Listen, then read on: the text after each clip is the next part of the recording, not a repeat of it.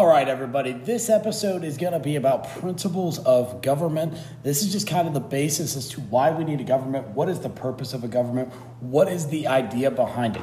Now, this is going to be kind of the only time we talk about government in general without looking at just the United States or just the state of Ohio. So we have to understand that this is a little bit going to be diff- of a different podcast because this is talking generally.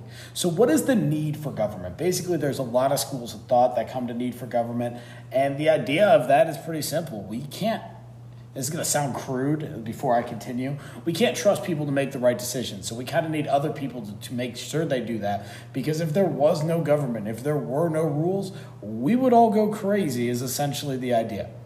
That is not 100% true. I agree with that part of it, that it's not true that uh, people would just go crazy. But we do need some type of order. And that is what our government is designed to set up, is some type of order and protection for its people from other people. It's not necessarily from ourselves, but from other people.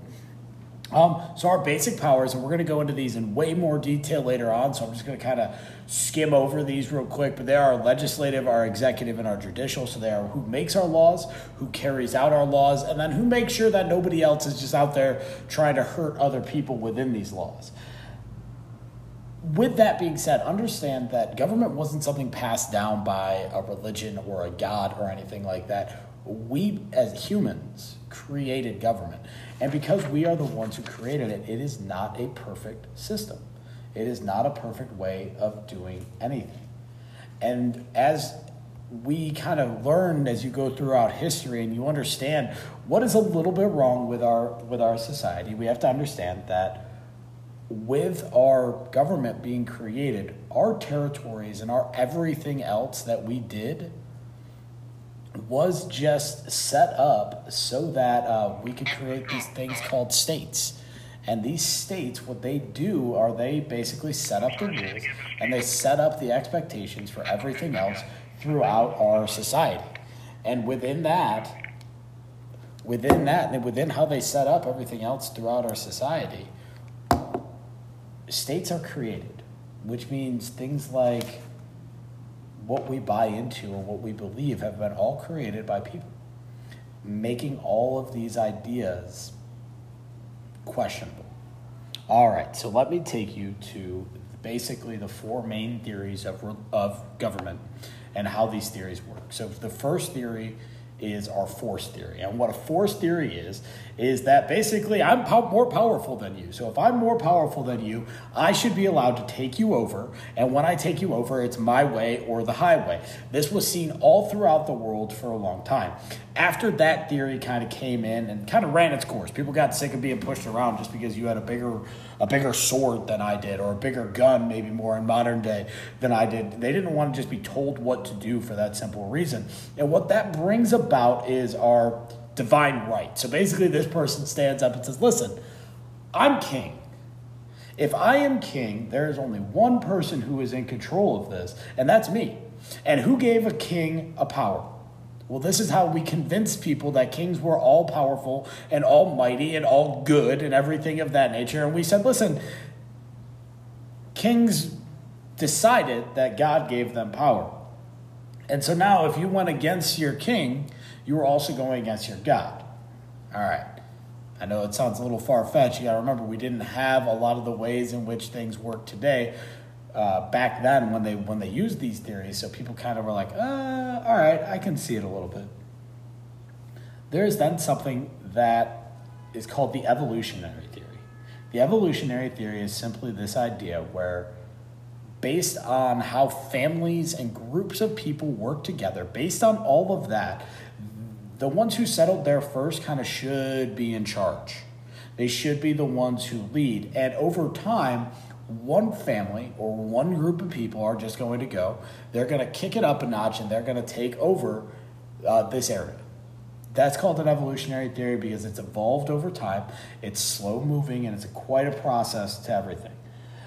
Now, the last theory of this is the more modern day theory as to how a government should look, and that is called our social contract theory.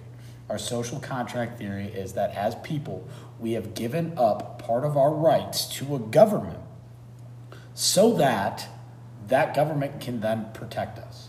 within a social theory, a social contract theory. There's also the belief that we have the right to decide who our leader is, and nobody can tell us how to change that. It's the basis of democracy. There's other parts to it that we will get into later, but just kind of a basis as to what we decide.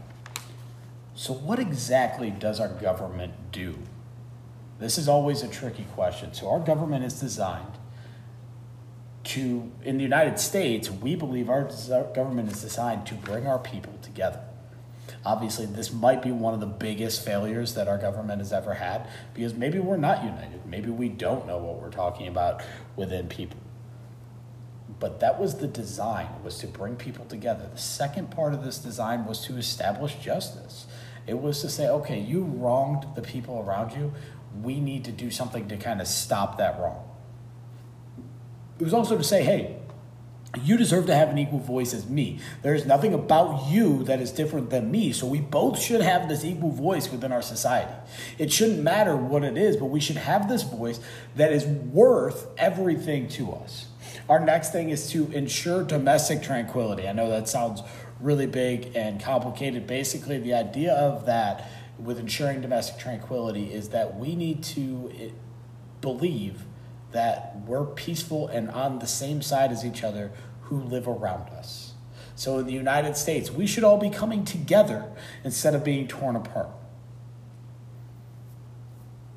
Other things that go along with it, providing common defense, our country should be protecting you from, I don't know, North Korea, Iran, Iraq, any country that feels like they are threatening to us, our government's designed to protect you. Our military, our government officials for that reason. Uh, promote general welfare is another thing that our government is designed to do. And with that promotion of general welfare, it's really simple. The, we're supposed to look out for the best of all of us. Again, America has done some of these things really well. America has also failed some of its people in a lot of ways. This is just what our ideas are based on. This isn't saying that we've hit them. But this is, you go back to the foundations of our government or the foundations of any government, and you say, you know what? This is where we should be, and this is where we are now. So, throughout the rest of this class, as we kind of move past these general principles, understand we are going to be looking back at these things and saying, hey, what about this? What about that? Does uh, does the way people are treated in our country, does that really ensure domestic tranquility? Do we really establish justice for all of our people? Do we really look out to promote our own general welfare in this nation? That's up to you to decide, but it is also going to be something that we will be talking on throughout the rest of the year. I hope everybody has a wonderful Tuesday. Your assignment will be coming out on Wednesday, so please just kind of keep an eye out for it. It, sh- it might actually even come out come out at midnight at Wednesday if I get it set up right. But just make sure we're all ready to go. It's been great talking to some of you over the last couple days. Please remember to keep reaching out and talking to me. I'm here to help no matter what you need from me. That's why I'm here. Everybody have a wonderful day. Stay healthy. Stay, wow, just try to combine three words. Stay safe Stay healthy. Be good out there.